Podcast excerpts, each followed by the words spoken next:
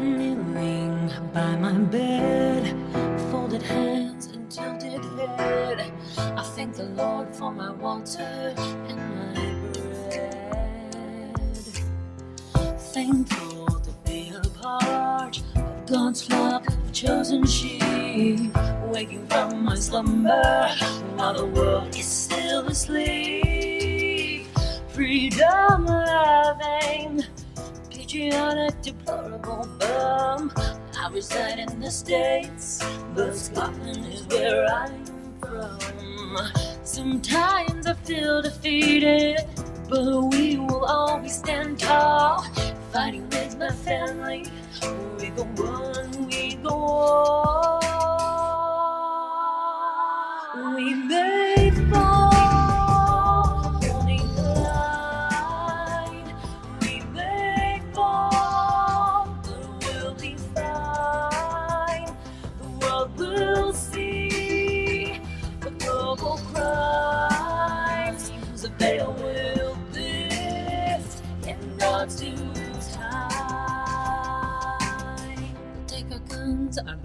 And talks of bread and wine. Indoctrinate our children, throw the world into decline. We the people need to stand firm and understand. Without liberty and freedom, all we have is dirt and land.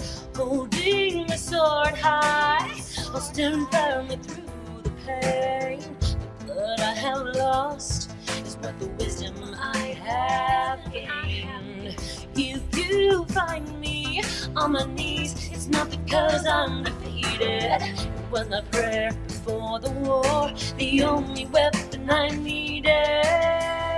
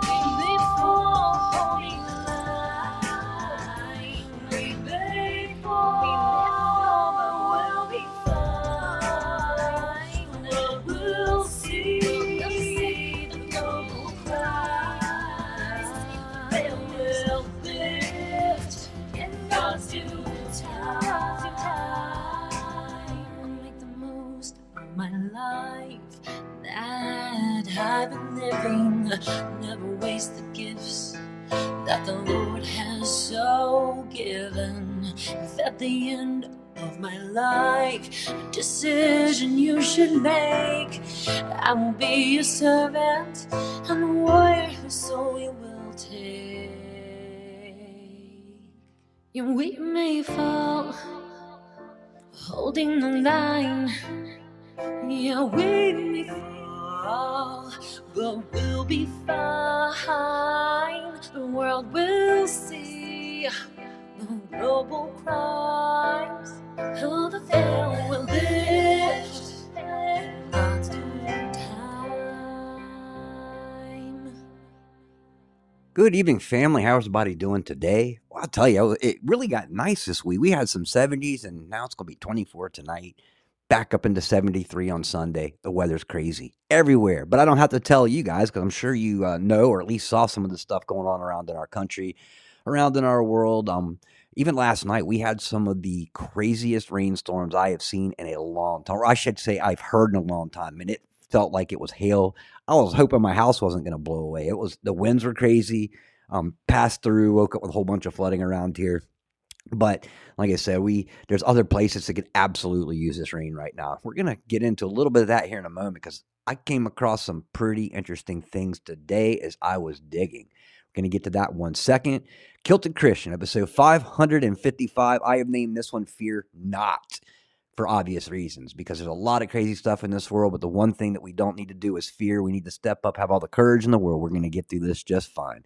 Kilted Christian, episode 555 Fear Not. Let's get to it. We are many nations around the world, comprised of many cultures, but we stand together in a battle between good and evil. We're the seekers of wisdom the bringers of truth, the hands of heaven, and the voices of reason.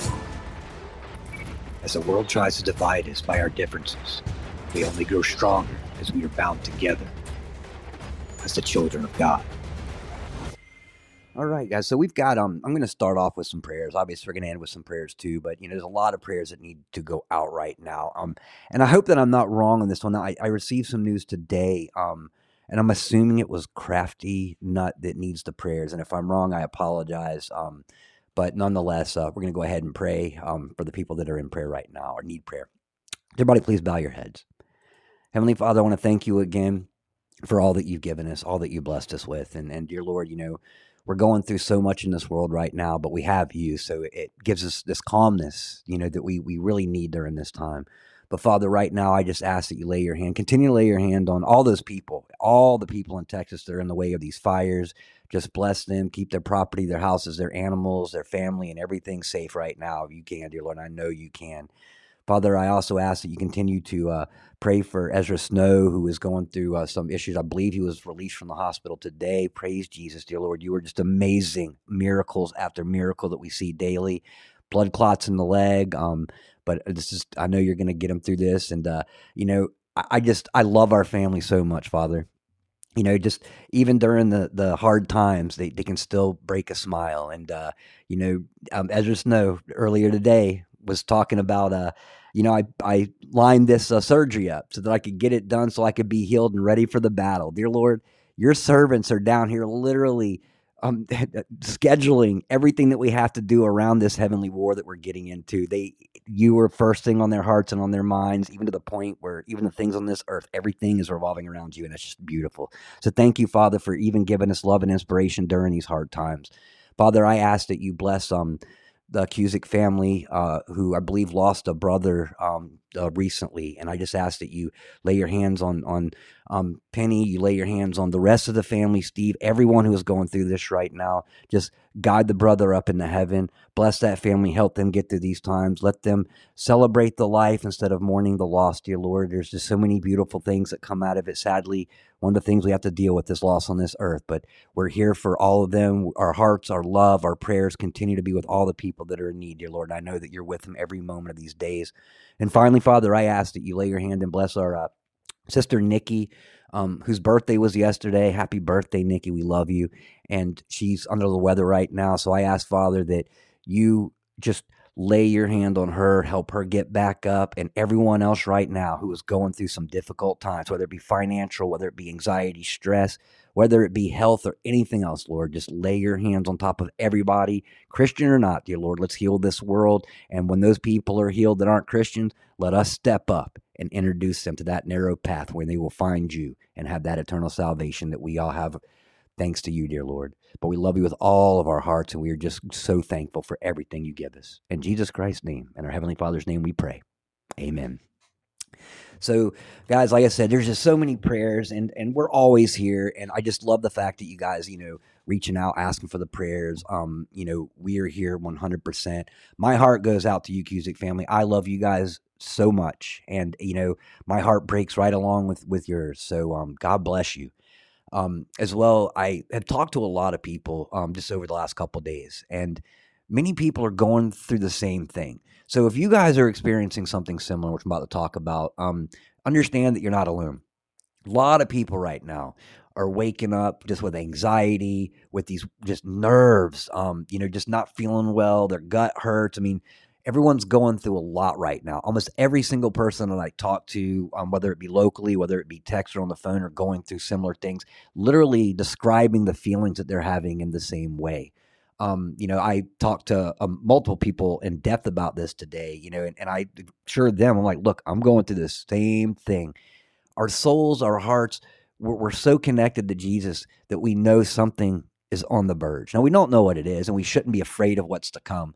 And I think that it's less fear um, and, and anxiety dealing with fear, and it's more, let's get things going because we're all tired. We're so, we're worn out. Um, you know, we we have to watch what's going on around this world. We see the evil in front of us every single day, and it gets tiring.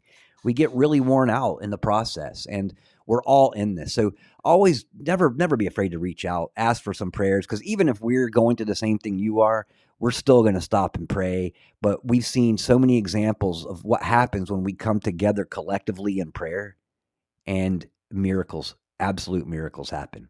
So, you know, just keep on praying for the whole family, guys. We are all going through this together.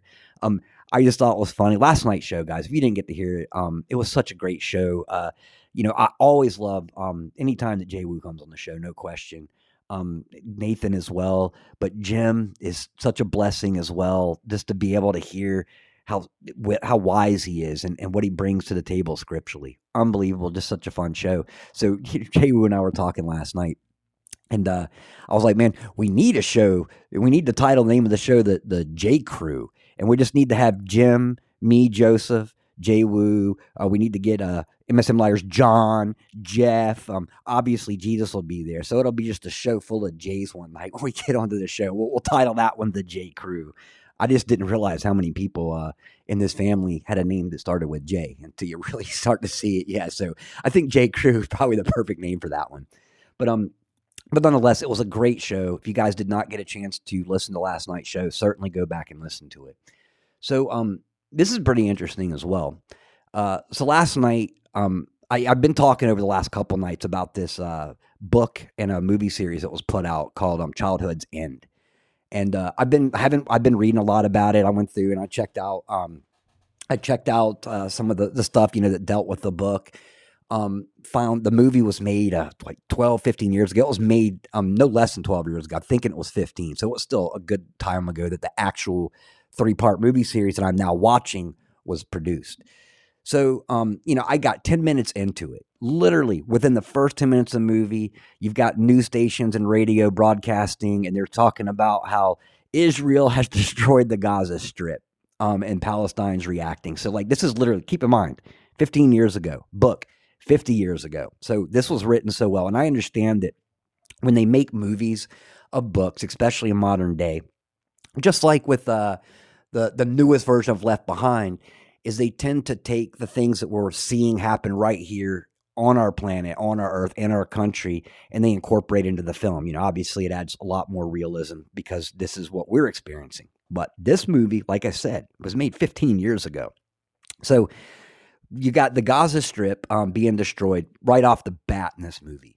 Um, and then later on, I ended up seeing something. I just, I was like, you've got to be kidding me. So in the film, um, there was a guy who is reached out to, and he is kind of an ambassador that goes back up and forth. Now, the the first one, Enigma, um, the fir- the one I'm referring to, the newest version of Left Behind, was the one that had a um, Kevin Sorbo in it. That and, and there's a lot of things that are modernized, like all lives matter and all that kind of stuff. You know, so it kind of brings it into the day.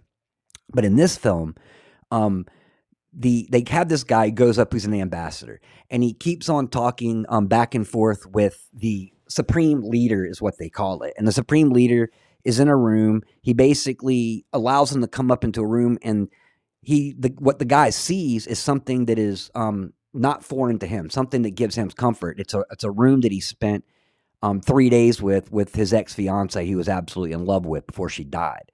So oddly enough, that's that's what the devil the devil chose to make this room look like, and obviously to get the guy to keep on wanting to go back and be the ambassador. But the devil, or I keep saying the devil, but the supreme leader never shows his face, and he goes, "Why aren't you going to come down there and show the face? If you were to come down and show your face to the earthling, they would probably come on board with what you're doing a little quicker." And he was like, "Well." The way that we look wouldn't be accepted by your people. So we have to wait. So this takes place over like a seven year period.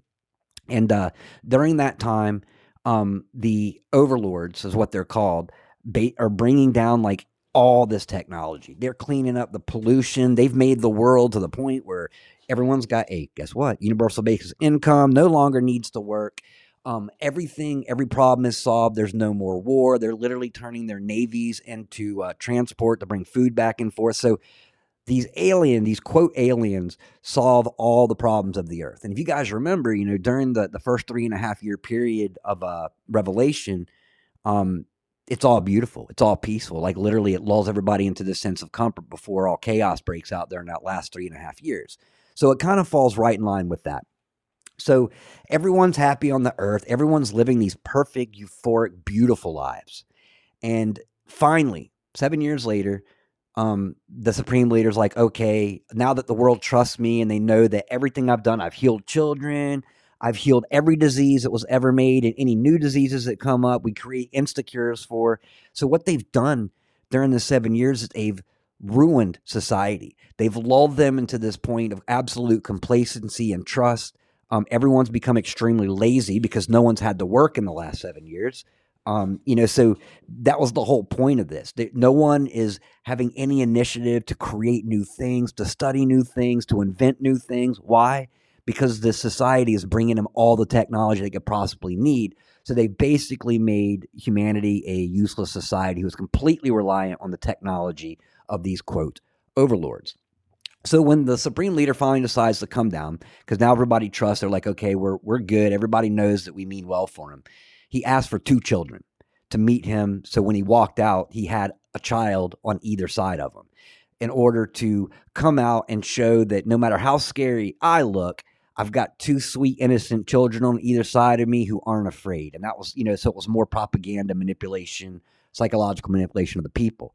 So when the supreme leader literally comes down, he looks 100% exactly like our cliche version of what Satan looks like. Really big, but the giant wings, demon looking, all buff, red, hooves, horns, uh, spiky tail, like the whole deal. Exactly like our cliche version of what we see Satan as.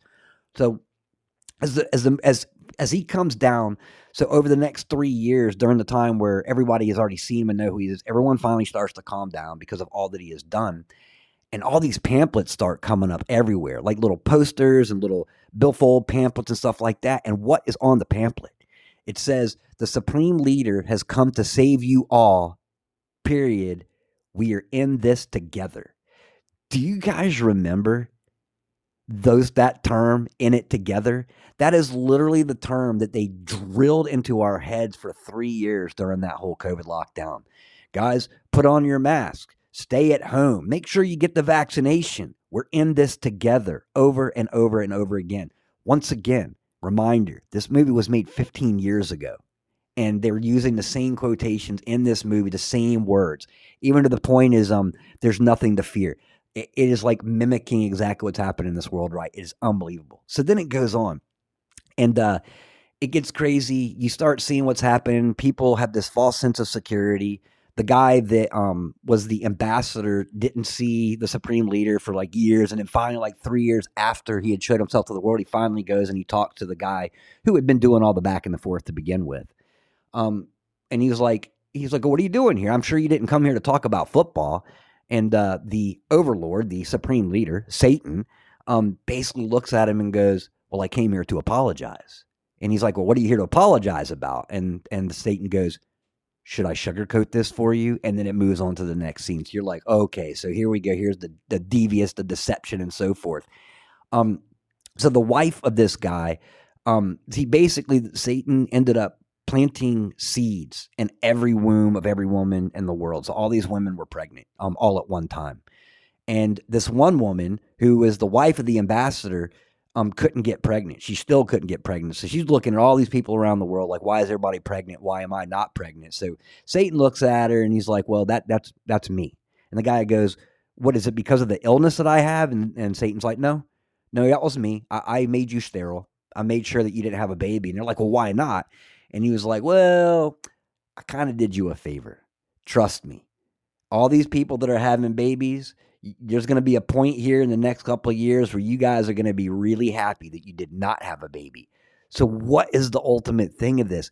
Is Satan came down here to harvest the innocence of all the kids and the children of this earth to send them back over to Satan land or whatever it is. I haven't, I, I'm on the last part, so I haven't gotten to see this yet about where they end up. But when the kids of the earth, like the ones that are already like six or seven years old, they're already connected. So, like, Satan is speaking to all the children's minds around this earth, and the kids are already because, especially because um, he went after the kids that didn't have God or Christianity in their lives, and Christianity comes up multiple times in this film as well, um, and it shows like the people that didn't believe in Christ to begin with um, automatically had no problem with them being aliens here. The Christians of that time were like, well, this kind of conflicts with everything that I've ever learned. So a lot of the Christians committed suicide because they were like, well, there's obviously no God or no ble- or no need for God. So these people are killing themselves because of, of you know the loss of their faith. Um, so everything about this kind of it, it falls into like this weird um, theory that I had had years ago about how could they deceive the people into literally walking into a beast system. Because I'm like, we know enough about the beast system. Even your non Christians have heard of Revelation. They've heard the stories, whether they believe it or not. They've heard them. So you figure when things start happening in the world, they put two and two together. You know, that's kind of how I figured. So I'm like, well, how could people, this mass amount of people, be deceived into the beast system? Well, in this case, it's kind of perfect. You could never convince somebody that Satan or a demon is here to help you out, but you can easily convince somebody that an alien is here to help you out, no matter how they look. So that's what they do to deceive the world into following the beast system. Is they just basically, you know, the old saying, the greatest trick the devil ever played was convincing the world he didn't exist. And that's kind of what the whole base of this film is and how everybody falls right to it and how the churches started to empty out once uh, all this technology and stuff came because people found no need for God any longer and went over here. So it was the whole movie is literally about it, it's a it's a metaphor of revelation, um, probably in a more real way than we even realize. But um, you can find this on like five different things. It's on Amazon, it's on YouTube, it's on a couple other things, and I suggest watching it. It's called um, Childhood's end. And uh, so the odd thing was, is like 10 minutes into the movie, um, I was like, whoa, this is crazy. So I, I reached out to uh, Tam and I reached out to uh, Jay Woo. And I was like, I was like, Jay Woo, dude, you're not going to believe what happened in the first 10 minutes of this movie. And here's the crazy part. So Jay Woo had not seen the episode that we had done two nights ago. When I text him was exactly during the part in that show where I was talking about the exact same things that I was talking about in that text that I sent him. So it was just kind of weird. Like I said, he's literally listening to that episode as I'm texting him the same exact thing that he's hearing right there in that episode. So I'm like, okay, I'm definitely going to finish watching this movie. Um, but once again, absolute predictive programming. Um, I highly suggest you guys watch it. At the very least, it's it's entertaining. But the little hidden symbol and stuff that's in here, no different than a lot of the predictive programming movies, is kind of mind blowing. So uh, definitely watch it. I will let you guys know how that that last part goes um, after I finish it this evening. So let's get on to what's going on here in this world right now. We we prayed just a moment ago about the fires that are going down in Texas. We we prayed about that last night. So you know me, I, I'm not satisfied with going, uh, fires in Texas. That's too bad. Let's pray. I got to do a little bit of digging. Guys, not gonna believe what I found. So first off, I came across a, a, weather map. I always I'm a weather guy, so weather maps are a good place to go, especially when you're watching fires start and stuff like that, because you got radar, smoke shows up on radar, and so forth. So storm systems during this time of the year, um, during any time of the year, um, move from the uh, northwest on down to the southeast. That's traditionally how they go. They just work their way across the country.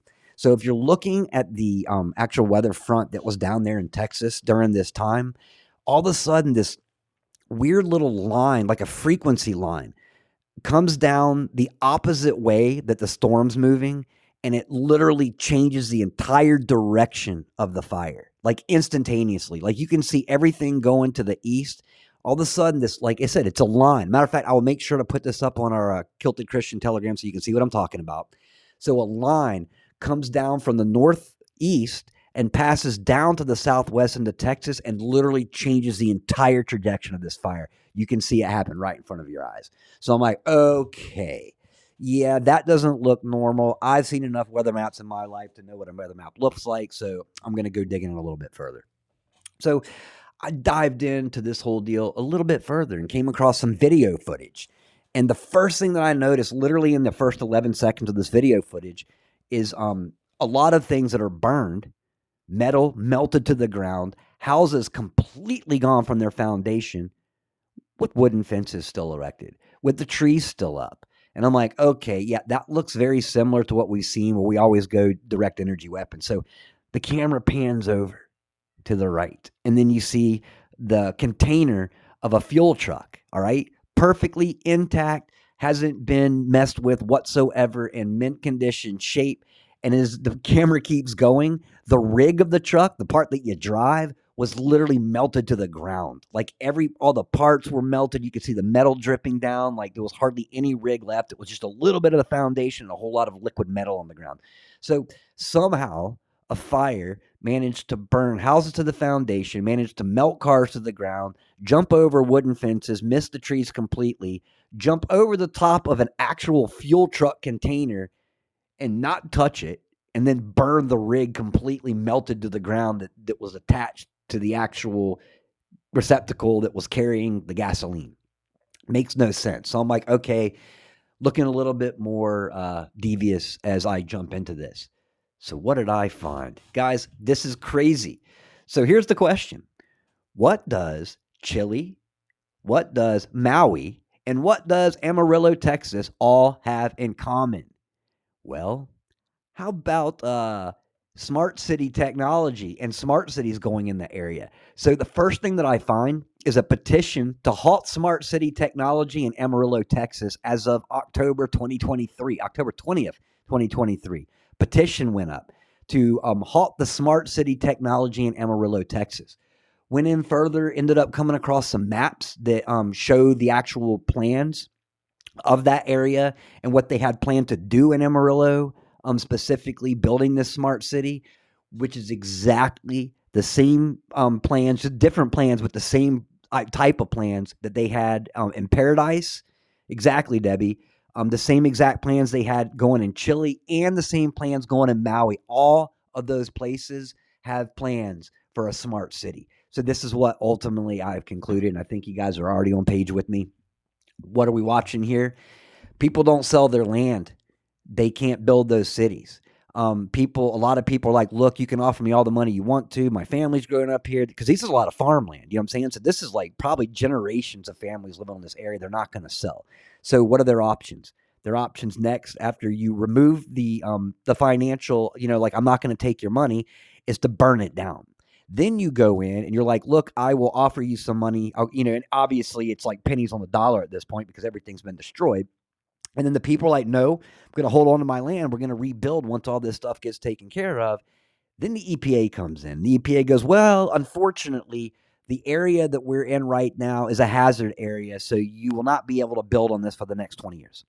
And now the companies that wanted that land to begin with don't have to pay anything for it. That's exactly what I think is happening right now.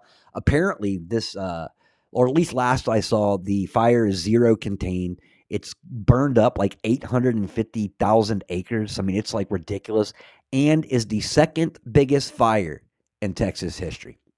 So, more and more and more, we're seeing all this stuff goes down. I mean, it's just, it's getting really, really irritating. Um, you know, because it's a point where you just feel absolutely helpless. And, you know, they're just, like I said, there's a point, and, and here's the sad part is that a lot of the people around this country that are just good, loving, patriotic citizens they know how this works. So they know that when somebody comes up and they're like, okay, you guys are going to be building a smart city here and you want to buy my land. A lot of them just sell the land because their next, what is their next bet? Their next bet is, well, you guys are just going to destroy my land and take it from me. So I may as well make a little money of it right now. And that's why a lot of these farms are actually selling their stuff because they know how the game's played. And they're like, well, I guess I can either take the full asking price now or they're going to take it from me for free eventually. Um, once again, a lot of cattle died, a lot of chicken farms, um, you know, all up in that area. So it's a, a double edged sword here, is that they're also wiping out um, more of our food.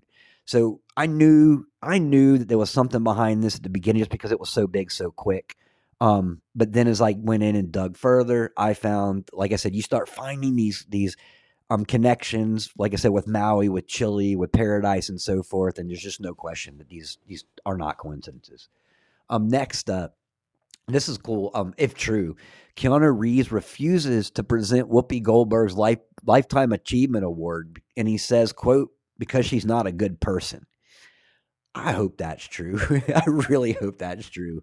Um, you know, Keanu's one of those people that you know I, I just like, and I of all the bad people out there that I've just found out over my life that are part of this evil system, I, I hope that Keanu is not one of them. He seems to be one of the more legit ones, but well, I've been fooled before. I fell for Gowdy, Trey Gowdy for years and years and years, and and now I'm at the point where I'm like, okay, man, well, if Trey can let me down, anybody can, or any human can, I should say. Um, and this one, this one's from my Canadian brothers and sisters up there. This is kind of hilarious. Check this out, then I'll explain it to you in a second.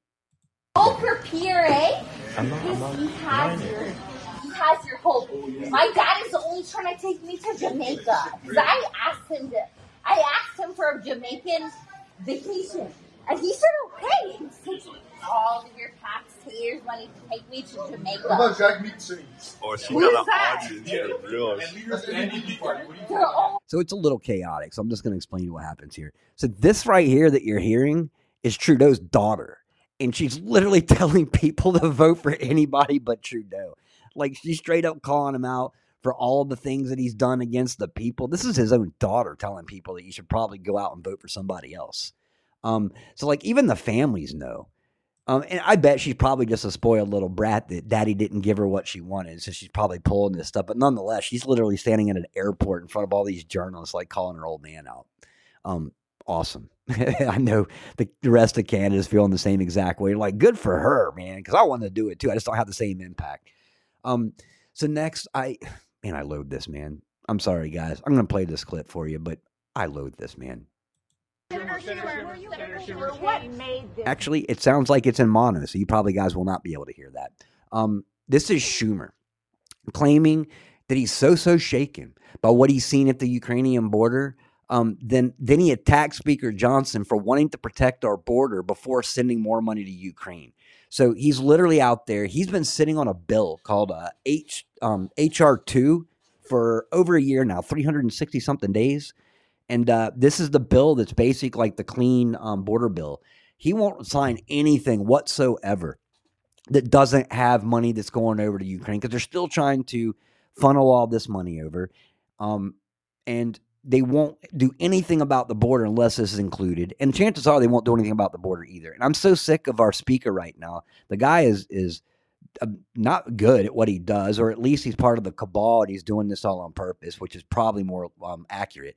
But he has the ability to shut the government down again. And now he's talking about, well, we'll asking the White House, you know, for an extension. So they he was like, I'll tell you what, I'll extend it a little bit further. I'll extend it to the end of the March. So they keep on pushing this thing along. Look, you want to fix this? Just say no. Say no. Shut the government down. I'm a okay with that. Our government is awful. No government is better than this government. We I would feel safer if we never had a government again rather than this government right here because at least you know that you're on your own. Here you got people trying to attack you and dump poisons on your head every single day. So you shut the government down. Hopefully that removes some of the money of you know that's going into the uh, poison they're spraying us on the sky um, and everything else. And like I said, put them in an uncomfortable spot to where they come to the table and they get this taken care of. Clean border bill, no money to overseas. We have a lot to do here in our own country. I am so tired of hearing Ukraine. I'm so tired of hearing let's send money to Israel. Let's send money here. Let's send money there. How about we stay, we keep the money right here and pay for kids' food so they can eat at school? How does that sound? Um, take care of some of our veterans, the many homeless people. I got a whole bunch of ways that we could spend that money in a very, very good way that doesn't incorporate sending it over to another country. Um, and here's a good question that someone asked, and I hadn't thought about this in a while. Has anybody heard from Antifa or Black Lives Matter lately? Um, did they get laid off after the 2020 election? Because uh, I expected to see them at this point already. They were already weren't they already running around doing the whole George Floyd thing during that last one? Yeah, they've been kind of AWOL. I haven't seen anything from Antifa or Black Lives Matter in a while. So, a like this lady said, were they laid off, or are we going to see them in a major, major way here? I don't think they're going to need them anymore. You know, um, Debbie says they're regrouping. Debbie, I'm wondering if they even need to be regrouped anymore. I'm thinking that the Antifa and Black Lives Matter got replaced with a bunch of sleeper cells that are coming across that border. So they're probably not going to need them any longer. Um, I guess we'll see when we get to that point. Um, so then we've got uh, we got this one right here. So Alex Soros, you guys know Alex Soros. He is the uh, the young demon spawn of uh, of uh, George Soros. I'm, I'm so surprised that George Soros hasn't died yet. Um, speaking of death, you know, we talked about Rockefeller dying just recently. I gotta give it. If you guys don't follow Entheos, um, give Entheos a follow. I these guys they, they said it perfect. While everyone else was out rejoicing um, the death of of uh, Rockefeller, um, Entheos said it perfectly. He goes, "Listen, guys, as Christians, we should not celebrate the loss of life. What we should be celebrating is the fact that the Rothschilds can no longer continue their evil deeds. And I was like, dude, that is so perfect. So many people were out there rejoicing the, the death of the Rothschilds, and I was too. I'm not going to lie, but Entheos kind of put it into perspective. It's like, look, we're Christians. We don't celebrate the death of somebody, but you can certainly celebrate the fact that they're no longer able to do the evil they were doing to this earth. So you know, it's a good little humbling reminder that even those of us that, that know how we need to behave, how to act, and to act for people, um, you know, and I, you know, 3D Wizard, um, I'm not, I'm, I'm surprised they haven't put out a Rothschild clone either, or Rockefellers. Man, we're we're waiting for that. That's coming. That's coming. Um, but nonetheless, like I just, I, I, I love how Entheos put that one all into perspective. Like I said, guys, yeah, I can't stand any of these people, but like I said, as Christians, we shouldn't be celebrating the loss of life, but we can definitely celebrate the fact that they can't cause more harm. Um, and next one, and this one, I'll be honest with you, this one confuses me a little bit. Um, and I, I got a video that I'm going to play later where the guy kind of goes into it a little bit more of what he thinks is happening. But Senator Mitch McConnell has now um, said that he is going to resign from his position as a minority leader in November. Um, it was interesting. I've been trying to think about that all day. I'm like, okay, because see, here's the problem, guys. You know, normally we'd be like, yay, good, it's about time. You know, and then part of me is like, okay, good. MAGA's finally like turning everything over and taking back control of the GOP. But then the other half of me is like, okay, something ain't right about this. What's Mitch up to? I'm going to be playing a video here in a moment. The guy actually goes through some pretty interesting topics about that possibility of why he's stepping down. Next, uh, the Supreme Court is going to listen to arguments on Trump criminal immunity claims. Um, so finally, how, long have we been talking about that? That took forever. And it's another one of those things that we keep seeing over and over and over again, and it gets so old. My mother, my mother recognizes, and she's as tired of it as all of us are. Is all the times that they come out, we're like, we're going to, we're going to write a sternly written letter. We're going to get to the bottom of this. We are going to expose this. We're gonna this. We're gonna that, and they always have the we're gonnas, but nothing ever happens. You know what I'm saying? I would rather not hear anybody tell me ever again what you're planning on doing I will be patient, wait for you to tell me what you did. How about that? No more of this. But the the reason they come out and they tell you what they're gonna do, knowing they're never gonna get to it, is to keep you satisfied that these guys still are on our side. Well, they're not on our side. They're playing games with us. They're they're holding a little carrot in front of our face and just walking along. It's like, okay, and now we'll come out, we'll talk about the Jeffrey Epstein stuff that's gonna come out. Disappears. Then they talk about the Seth Rich laptop and the Seth Rich uh, hard drive. Disappears. We're going to go after Hunter. Hunter's going to be in court today. We subpoenaed him. Uh, Hunter doesn't show up. Um, now there's a new thing they're going. Hunter's back in trial again, dealing with a separate thing. And they're like, yes, we're going to get to the bottom of this. And I'm like, well, you didn't really get to the bottom of the last thing. You know, you, we had people literally, um, Steve Bannon's a great example of that, of people that got arrested um, for uh, disobeying a quote subpoena when they have the right to do so. Um, and none of them, or all of them, ended up getting jail time, getting a little bit of trouble. And then meanwhile, this guy's still walking around. And then they're on to the new big best thing, expecting us to believe that something's going to come out of this when nothing comes out of anything else that they do. Once again, it's all a big circus just to keep us thinking that something's happening. Um, but then I question is something happening?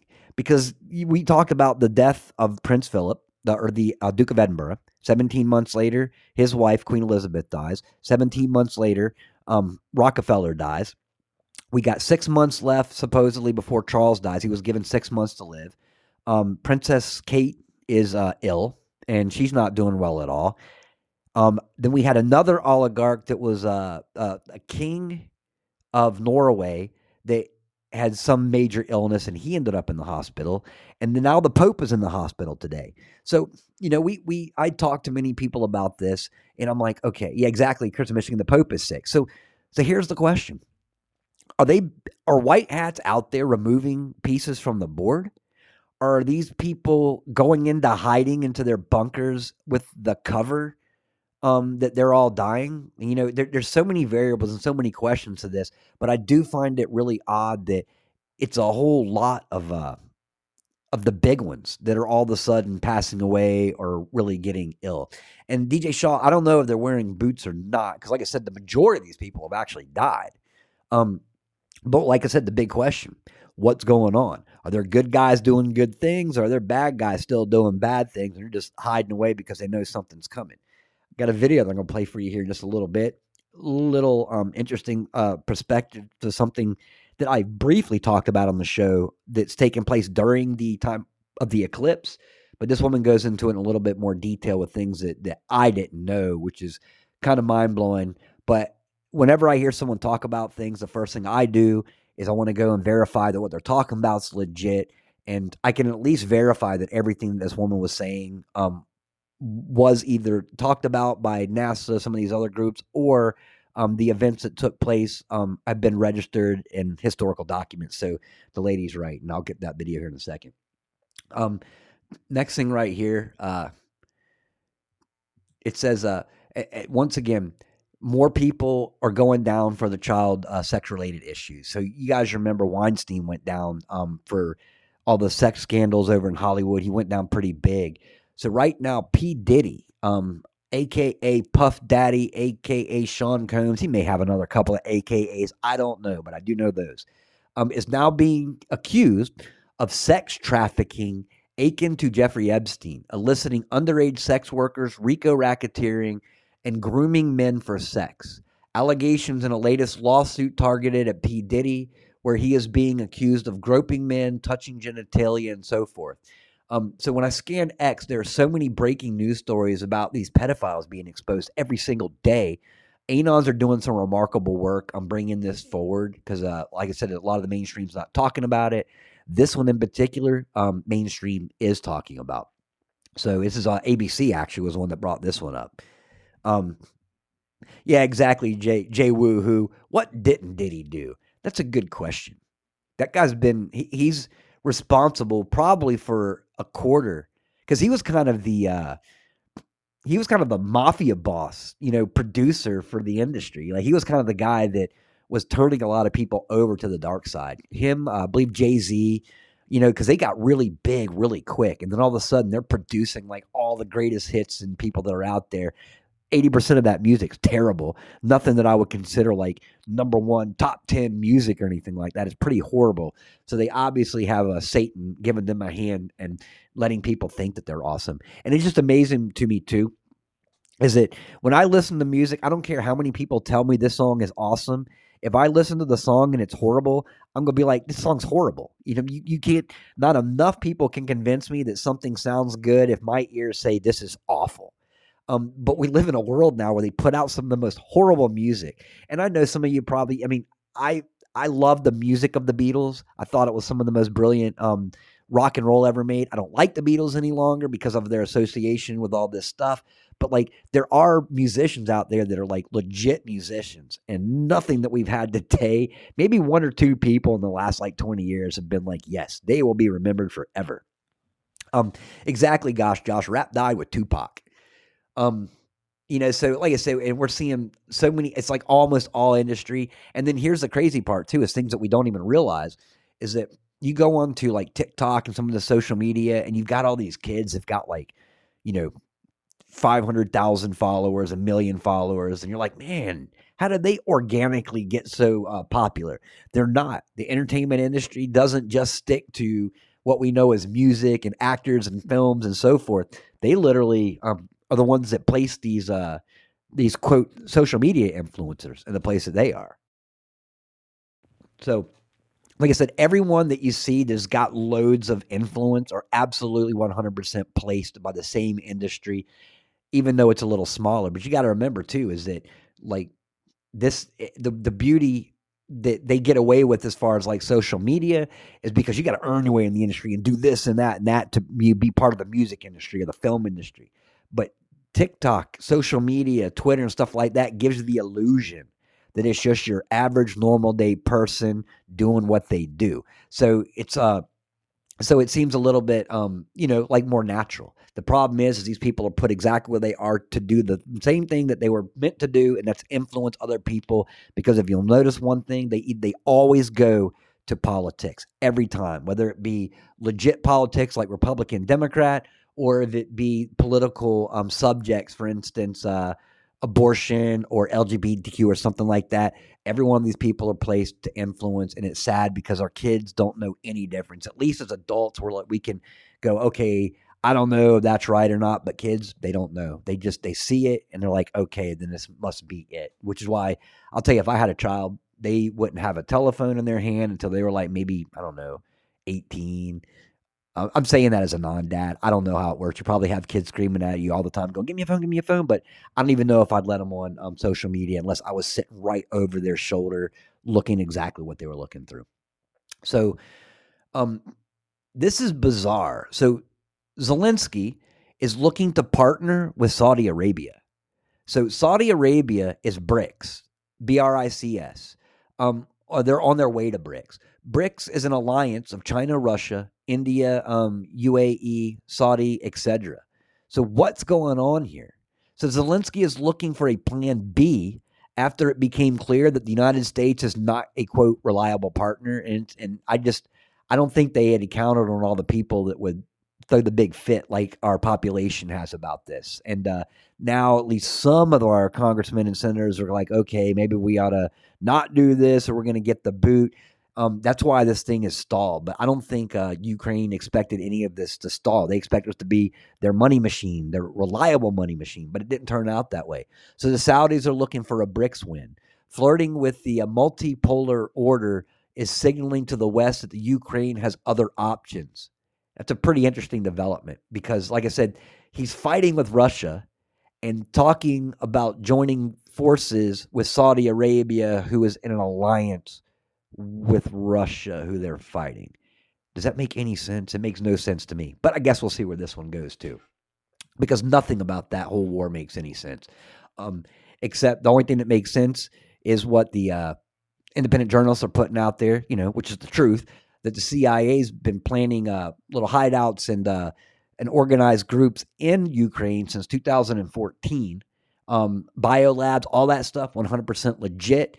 Um, the New York Times released all this information the other day, um, proving that the CIA was in fact over there doing all this stuff, which our government has been denying since the, since the get go. That three-letter agency, along with the rest of them, they need to go They need to be dispersed into the wind. I don't know if we could ever have an international agency that we could ever build and trust.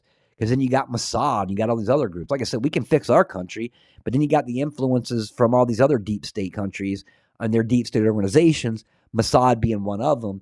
They even came out the other day talking about like, um, don't don't listen to all the conspiracy theories about Jeffrey Epstein being part of the CIA. He absolutely was not part of the CIA. Well, I don't think any of us said he was as I recall, everybody was saying he was part of Mossad because, well, he worked for Mossad. You know what I'm saying? So, I mean, CIA, Mossad, is it really a difference? I think it's just the location's the only difference. Um, and here we go. This was just absolutely disgusting. This right here, warning, pre warning, trigger warning, probably the worst thing that I came across today.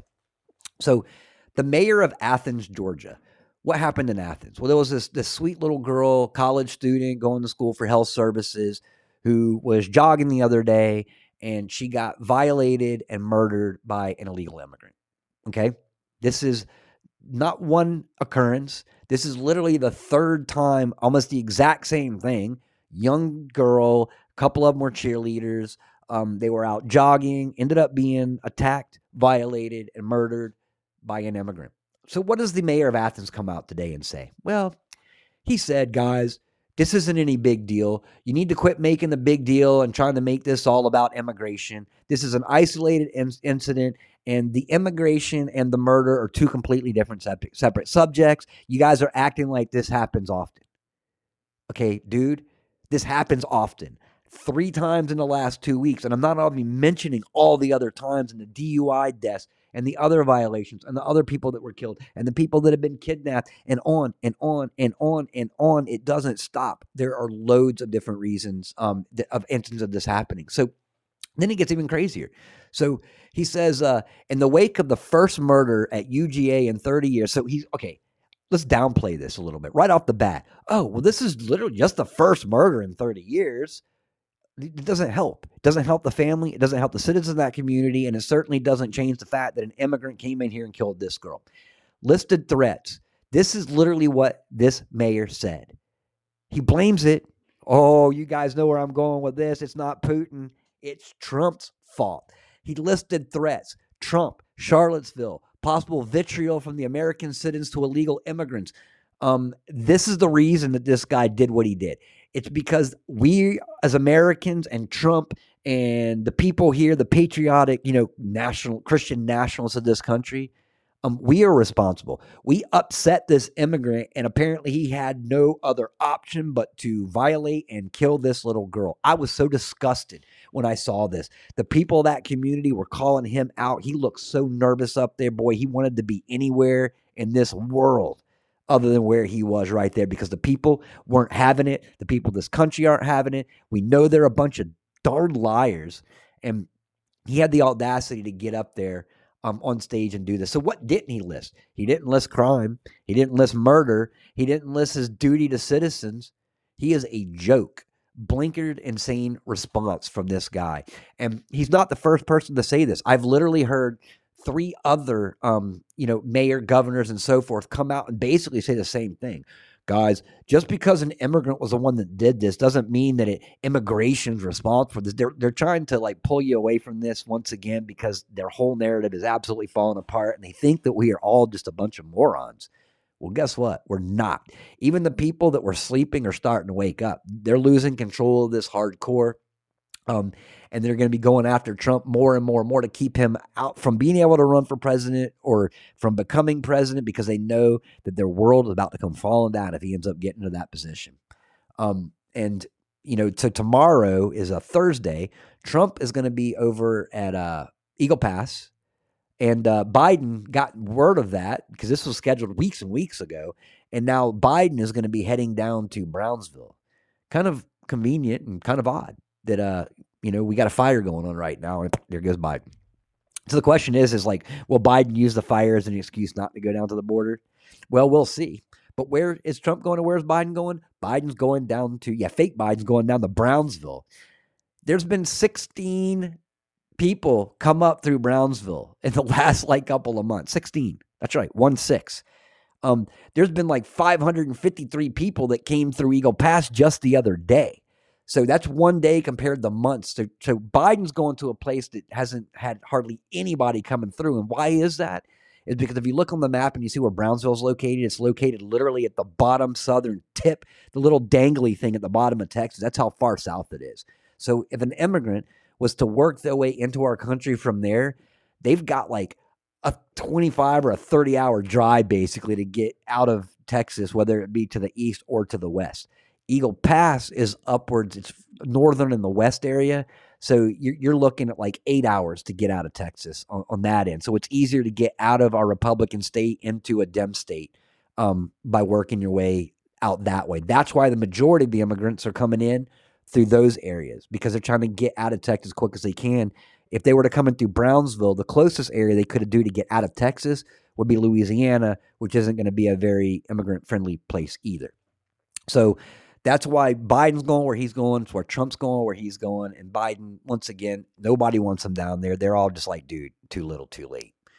You're all you're doing. I mean, matter of fact, the blood of everyone and who has died in this country because of an illegal immigrant, anyone who has lost their home, lost property, lost a loved one, the blood is on the hands of this administration. Biden first and foremost, and then whoever you know whoever's given him his directives. Um, so now illegals are demanding more free housing. They shut down a Seattle council meeting, went in there to protest, showing their signs, complaining that they don't have enough housing. Oh, we're living in a we're we're living in an apartment with six people. You got you got a roof over your head. There's people in our country that are sleeping outside with their children. Quit complaining. Be happy you got a nice apartment and we're paying for it. But no, no, no, not enough for them. They're demanding housing. Homeless are out there. Veterans are homeless on the streets. And these guys right here shutting down meetings. So here's my guess, or here's my question for all of you guys. Do you think these immigrants organically just go, you know what? I hear there's going to be a, a city council meeting today. Let's go to the city council meeting and, and express our our needs. Or do you think that they were told to go to this city council meeting and protest to express their needs. I'm willing to put my money on that. I don't think these people organically decided to go to this meeting. They were told they were probably driven there. They were probably handed the signs that they were holding to. It's convenient how that always works out. They were bust out there, exactly, Jide Shaw. So this right here took place in Seattle. Um, that's not surprising, but nonetheless, all over the country. Uh, some of these places that are literally running out of money for their uh, for the immigration are starting to bust them to other cities. Um, so, and then apparently, as I found out, I was digging more into the whole Georgia incident. You know, especially apparently Athens is a sanctuary city. So this took place a couple years ago, and when he was being interviewed, people were calling him out for that. Like you decided to make this sanctuary city, and now look what's happened.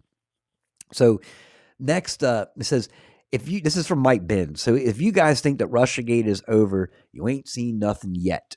Russiagate 3.0 is going to be the mother of them all. If the Ukraine aid is denied, I would rule out the blob burning the entire Republican Party to the ground.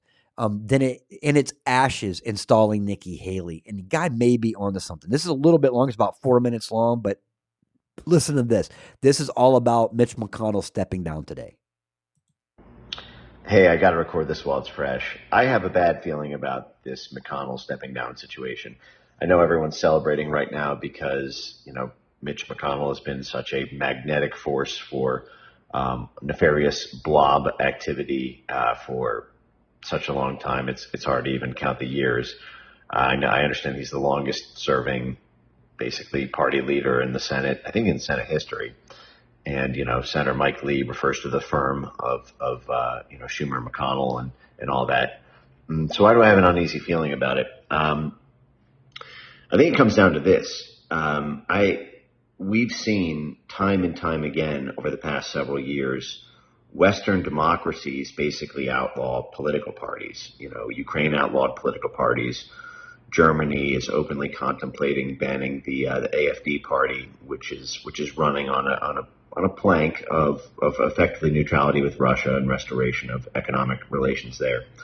Uh, you see you see this happening with the, with the Vox party in Spain, all over all over NATO. Um, basically, countries that are disobedient to the blob are actually just getting purged or effectively made a, a criminal, you know, RICO type uh, enterprise to even be engaged in, in, in domestic politics around that. And um, I think what's happening right now with the Ukraine bill is very existential in the Republican Party. It's really the first time that Republicans as a party have ever fought back against the blob. I mean, Republicans owned the blob for much of the 20th century uh, and the 21st century. I mean, George Bush, blob monster. Mitt Romney, blob, blob monster. John McCain, blob monster. Uh, there's never been a situation where a populist Republican has both risen to power and successfully resisted the, the blob. If if Ukraine funding gets killed in the House, uh, which is which is my personal political preference. I mean, make no mistake about that. There's almost no bigger champion for that than me.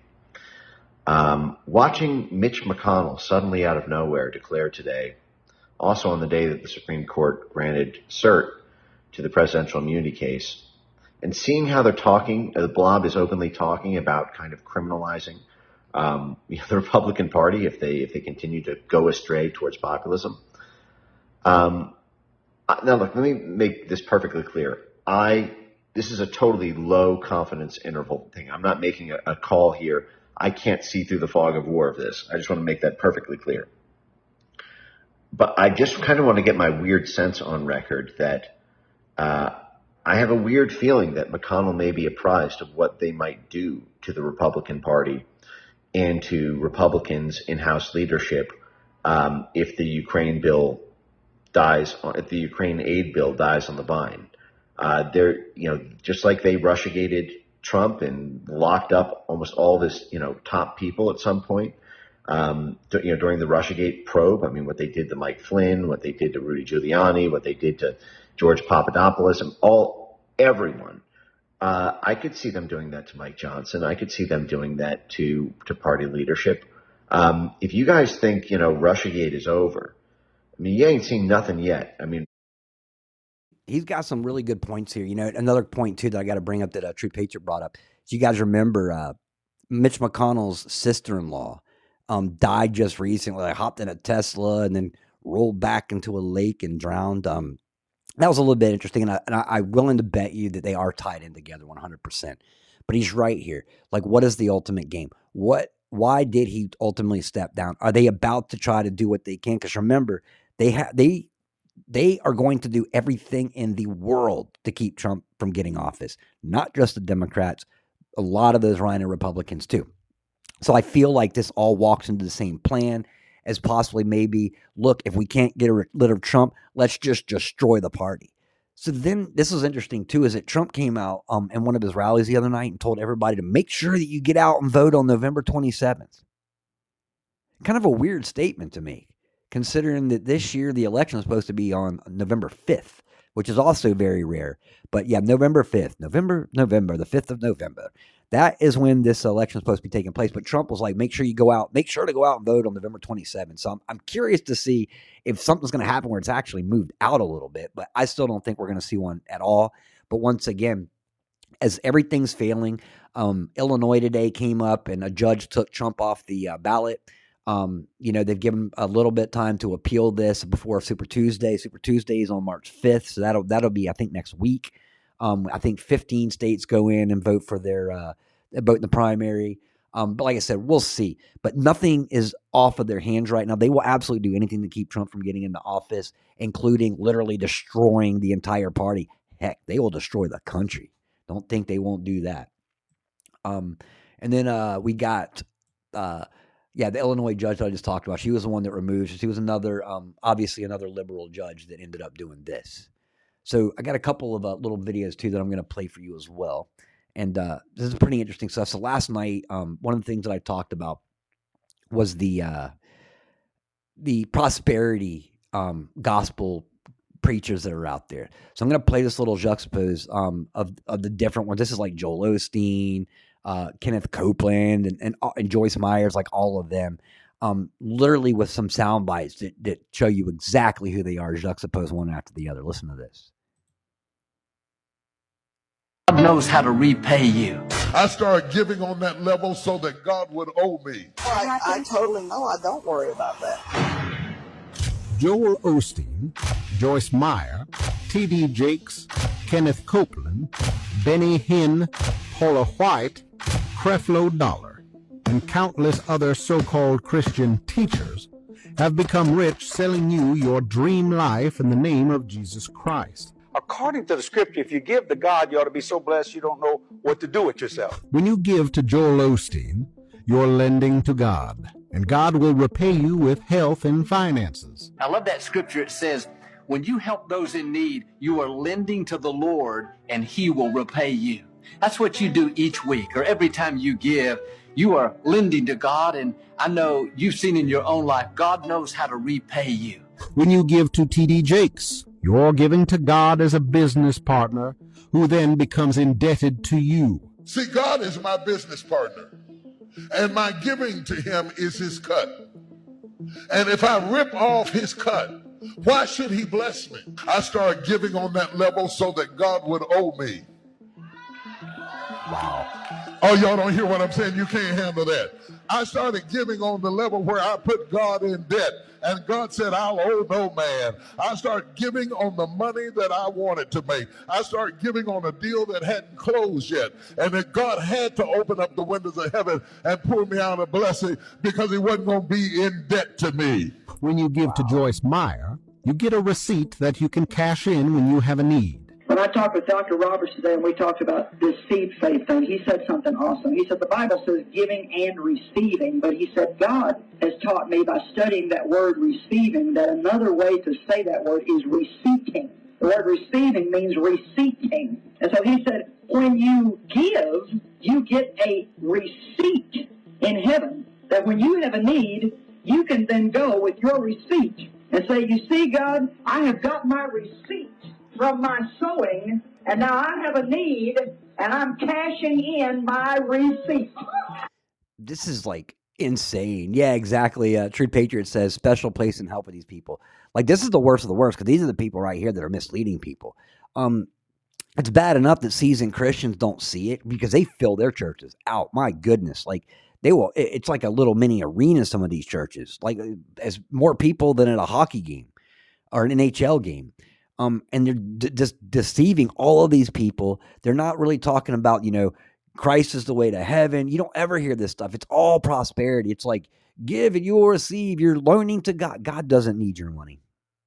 God doesn't even ask anything about us storing our anything but our treasures up in heaven. And I can promise you those treasures aren't silver, gold, and dollar bills. You know, it's it's love. It's it's the beautiful things that we do. Those are the treasures that we're storing up in heaven. Um, you know, so all of these guys, and there's loads of them that are out there. Some of the biggest names. They're the ones that have all the TV shows and everything that people are watching every single Sunday. Um, and all they're doing is absolutely being manipulated by people that come in the name of God but are preaching anything but the gospel. And this is sad. Like I said, it's it's bad that there's bad people out there. You got your Pelosi's, your Schumers, your Soroses, your Rockefellers, your Rothschilds, your Pacers, and on and on and on. But these are almost worse than those evil people because we look at them, we're like, okay, you guys are evil. You're obviously your politicians and so forth, but you guys are supposed to be representing God, and you're misleading people in the hundreds of thousands. That, in my opinion, is, is as bad as it possibly gets. Um, well, it's not as bad as the whole pedophilia thing, but you know, nonetheless, they they're misleading and deceiving people and sending them the wrong way. Uh, next is in this one right here. It's pretty interesting, but once it's a great example right here of how God will literally work in everyone's heart. You you open it up a little bit. One example for even play this was I saw a thing earlier about a witch. Literally, this woman said that she spent her whole life as a witch. She came from generations of witches. One night she was doing a some incantation on her altar and started seeing demons in her room. The demons started talking to her, and she got really, really scared and saw the evil with her own eyes. And literally, the first thought that went through her head were, if these demons are real, then Jesus must be real too. And got on her knees that moment, accepted Christ into her heart on her own this she didn't even have a Christian friend around or wasn't in a church or anything. Like literally realized if these demons are real, then Jesus must be real too. Got on her knees, accepted Christ into her heart, and now she is spending her time um trying to wake up other people that have been into natural or excuse me a new age, uh, witchcraft, uh, pagan religions, and so forth, and trying to explain to them the dangers and the ego that's involved with that. And it's like, look, if you want life, if you want the things in your life, ask Christ, let Christ do it, understand that Christ is the reason anything happens, and we as individuals aren't the ones that are capable of anything. Even those witches that think that they're the ones that are, you know, connected with the earth and doing this magic, it's not. You're using Satan's magic, and one day he's going to come back and he's going to reap his payment, and uh, it isn't going to be pretty. So it's awesome. Once again, um, the importance of and the beauty of testimonies right here. Woman, whole life, generations of witches, found Christ, came to Christ, and is utilizing her platform right now to help other people that were like her wake up and come to God. God uses every one of this, just like God is using this woman right here in this video that I'm going to play. Her story is insane. Check this out. T community for 16 years. I was planning to have breast removal surgery. I had been taking testosterone for two years. And all of a sudden, God speaks to me and gives me a vision. There was a man and a woman on one side, and then on the other side, there was a man and a man and a woman and a woman. The man and the woman had babies. It was like glowing really bright, and it was like generations went down the line. And then on the other side, with the man and the man and the woman and the woman, there was a red line under their feet, and it was black because you, you can't recreate life that way. God speaks to me and he says, I made man and woman so you could recreate and share the good news of my son, Jesus Christ. But the devil is wiping out entire family bloodlines and generations of people that I intended to be born will not exist for my glory wow, I've been really selfish my whole life. Everything in my life was based on my feelings. The next day, I went to church and I got set free of the demonic spirit of Jezebel. And I didn't know anything about demons. I didn't know there was a spirit behind homosexuality and demons behind false identities. The devil stole my identity from a very young age. And that's why I believed I was born that way. So that's so awesome. Like I said, God works in the greatest ways. This person never went through and had her transition. God talked to her before this happened she um, realized that she had been deceived. She realized that she had been helping other people or helping deceive other people. Um, and now she woke up and realizes exactly one of the devil's tricks is trying to remove God's natural born children. You can't have a kid with two men. You can't have a kid with two women. You can't have a zebra from a lion and a tiger. These things are just unnatural. It'll never happen. And that's what the devil's doing with abortion, with this whole transgender thing, with the whole homosexual movement is literally keeping God's kids from being born. And uh, fortunately, she realized that. Now she's going to be using her platform. Now, Kit Kat, I can't remember the girl, the witch's name. I'm going to go back through my stuff. And uh, when I find it, I will send it over to you for sure so that, that you can um, go and kind of look into what she's doing because it's a very inspirational story. Um, the next one right here, and this is pretty creepy too. So earlier I talked about, um, you know, we've been going over the eclipse and so forth and all the things that are coming from this eclipse. Um, but once again, I just love it. I, I, I see. I love this too. Is um, you know, some of the research that I had done originally, I'm seeing some of the research that I did um all over the place now, and I love it. I'm so glad that this is circulating. And one thing that drives me nuts about a lot of the people that are doing research is they get all butt hurt. They're like, that's my research. How dare you put that out there without giving me credit for it? It's like, guys, is it really about the credit or is it about getting the information out there? Because I'm pretty sure that I'm happy that the information's getting out there. And I don't care if people knew my name, where the where the research came from, none of that stuff matters. Everybody needs to humble themselves a little bit and start focusing on the research. I even saw a Christian content producer um, who was a preacher get mad at people for stealing his content and putting it on their thing to show other people. And it's like, why are you getting upset about that? You're a man of Christ and you're upset that you're not getting funded for your content. It's like, dude, you should be just grateful that you're serving Christ and getting the truth out there. That's what we're all about. But like I said, is doesn't matter who you are. There's a lot of people out there that are pretending to be one thing when they're actually something different. This particular case right here, we, we I've been digging in. I found all those Nineveh things, the connection with Jonah, the constellation in the sky, like all of this neat stuff but I love it because there's so many people out there that are digging in and doing research that they're finding stuff that I didn't even get close to finding. And this is one of them. I briefly mentioned this the other day. I just didn't know how deep this went. There's a comet out there. Comet's called the Devil's Comet. Listen to this. I find the eclipse coming on April 8th of this year suspicious as shit, and let me tell you another reason why. There will be a comet passing by the Earth in April of 2024 the same time we have four minutes and 30 seconds of total darkness in some areas, this comet is going to be pulling up. Do you know what this comet's name is? It's called the Devil's Comet. Now, this comet pulling up on us during the eclipse is the size of a city. It is volcanic, which means that when it's passing by the sun and it gets all that heat from it, it starts having tiny explosions. That's why it looks the way that it looks and it's so bright and you can see it from Earth with the naked eye. Make it even more suspicious as shit. Every time this comet passes by, there are natural disasters riots, all that kind of shit that happens not only in the United States. There were floods in China one time when it passed by. There was a massive eruption of a volcanic island that killed over 36,000 people in 1854 when it passed by. In 1812, when it passed by the New Madrid fault line, it caused massive earthquakes and created the 18 mile long Reelfoot Lake. I said it once, I'm to say it again. This eclipse coming on April 8th, 2024 is suspicious. I find the eclipse coming on April 8th of this year suspicious as Yeah, so that's pretty interesting find. So like, yeah, so I went through and dug in a little bit to see if this was legit. So we all know what Halley's comet is. Halley's comet pops around like every 70 something years, you know what I'm saying? So it's something that we may get to see once in a lifetime. Um, which is why it's kind of special to some people that care about that stuff. You know, once in a lifetime event. This one right here is like every, you know, so I went through and I dug and I couldn't find anything about the 1859, but she's right. This thing did appear in 1812. And if you go through and you look, there was, she said it, there were riots, there were wars. There was a little war going on that, guys. I think it was called uh, the War of 1812 um, there was uh, riots, wars, earthquakes, like substantial um, events that literally took place all in that time, right during the time period where this uh, this Devil's Comet passed by. So she was 100% right about that.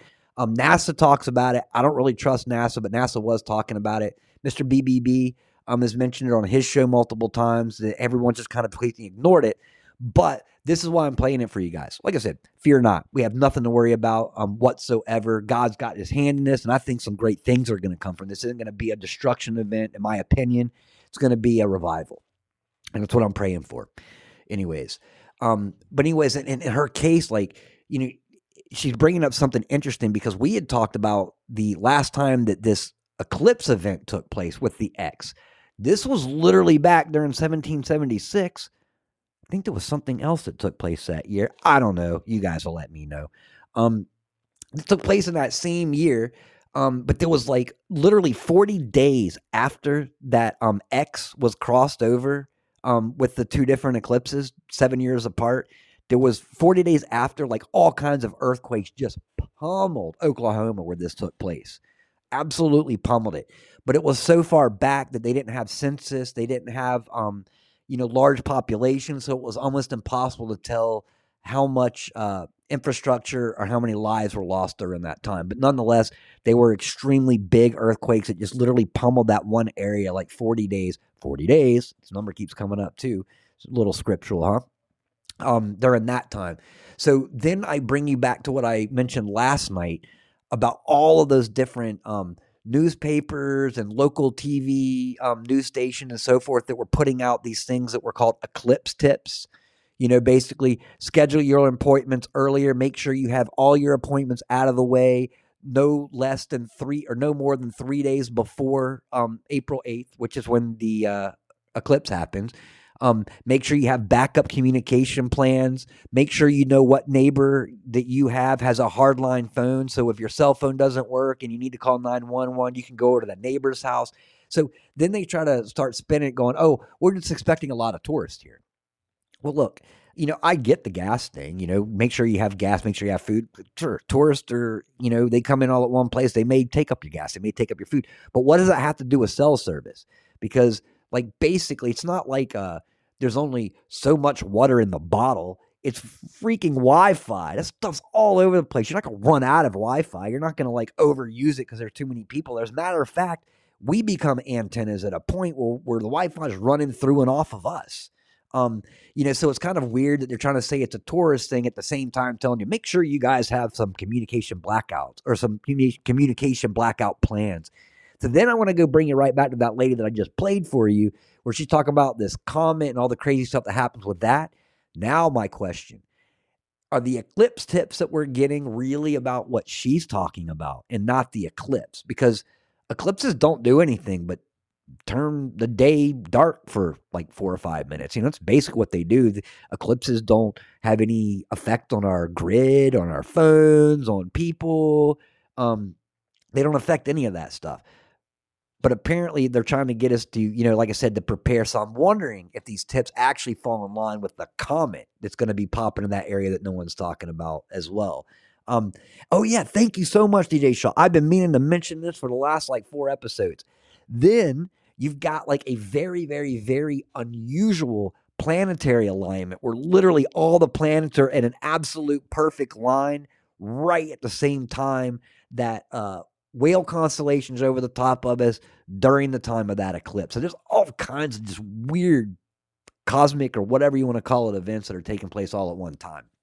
Uh, so then um, I'm going to play a couple of these videos for you as well. Now this one right here is a, a Officer Tatum, and uh, this guy right, this guy that's talking is just a white dude, and he's literally talking to a black conservative. I actually really like this guy, um, but this white guy is the prime example of every idiot white liberal person in this entire country. Listen to this.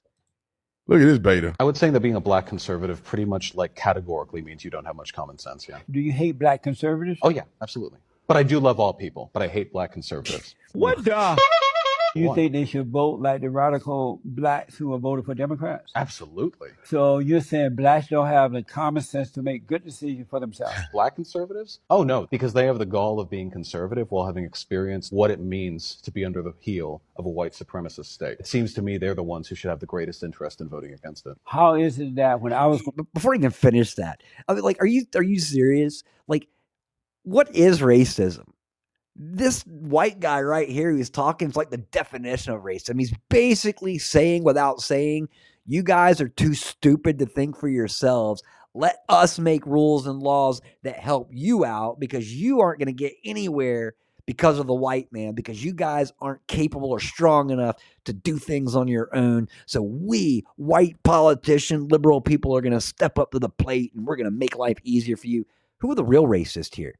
The ones that don't see color and they're like, hey, yeah, you're hired. Oh, oh, you're black. I didn't notice that, but you're definitely perfect for the job. Or we're going to hire you because you're black. And I don't care if you've had any experience. I don't even care if you can speak English. You fit the right color. So, once again, they accuse the conservatives of being the racist when the conservatives really could care less about color whatsoever. Um, the liberals make everything about color, but it gets worse. Listen to this guy. Up under the Jim Crow laws on the plantation that black people did better than they are today. They had families, they got married, abortion was unheard of. They bought land, built businesses, they became professionals, they went to college, those that wanted to go. Why were blacks able to do better then than they are today? Uh, because white folk got more clever. I'll stop treating them like victims. I'll say, hey, you got to work hard, you got to overcome your status. At the same time, white folk got more clever. That's got to be the stupidest take I've ever heard in my life. And this is the perpetuation. Look, think about this for a minute. Jesse Lee is a conservative. That dude is a liberal. The liberal theology and policy construction is all rooted with that theology in mind. That's the reason why they push policies because they think you dumb. They see you as a victim. They see you as less than. And therefore they create policies with you in mind as being less than. That white supremacy is the reason that black people, because we don't have no autonomy. We don't know how to think for ourselves. We don't know how to build anything. We're just under the thumb of the white man 24 hours a day, seven days a week. Come on. That's what they think about you. That's why they policies suck. And y'all been voting for Democrats for hundred years and they ain't done jack for the black community or for the community of America at large. You can look this up. It's all fact. And I, I, he's so right. I'll tell you, the whole racism thing just it, it one of the most irritating things in the entire world. Because look, racism and all but died out, man. It was brought back by Obama, and he started creating more and more division. Man, we love people. People are people, man. I don't care if you're a good person. I will love you. I will give you the biggest hug, man. I will proudly walk by your side, and and and I'll have your six all the way down the road. Does not matter. Um, you know, but they're trying to perpetuate this world as a racist place, and and and they even to the point where they're telling you is that you know some groups can be racist, other groups can't be racist. Everything is so upside down right now, and and that's the point is that like we just love people in general. I've never in my life, like literally the most racist thing I've ever thought in my life was the time when I was a little kid and I thought that every black male told awesome stories, could sing and make phenomenal food. And I wouldn't consider that racist because, well, most of them I've heard tell awesome stories. They can sing pretty darn good. And let's face it, I love Southern soul food, some of the best stuff that you'll ever have. Like I said, that was me as a child, not a racist thought in my mind. It was just one of those things. I just, I never, like we say, we don't see color. The majority of people don't, man. But the liberals make everything about color because that's how you do it. It's, it's basically keeping them in the shackles, keeping you on the plantation. Vote my way, vote this way. They've always voted Democrats. I'm going to read right here um, what Hope had said go back and toggle it. They have been voting Democrat forever and it's gotten them nowhere. And you know the saying when you repeat the same thing over and over, expecting different results, it's the definition of insanity. And uh, Hope, I literally had the same conversation last night um, using those exact words. When you do something over and over again, it is the definition of insanity. And the thing is, though, is that it's not that they're you know insane. The insane people are the liberals that keep pushing this thing over. But here's the problem: is that four years is a long time. So they do the same thing. They'll start protesting, like we're here for the black the black group. We're gonna make sure that you guys are taken care of. They give them all the promises in the world. None of that ever happens you know, we memory hole things because a lot happens in four years. And then four years later, they go right back to the same tactics that they were doing, which is literally just stringing people along. They're never going to give you what you want. But you know what? Um, to all my black uh, friends and family out there, let me tell you this right now Republicans aren't going to have your back either, but we will. As conservatives, as Christians, we'll always have your back. Just let go of the politics. They don't care about you, they don't care about us.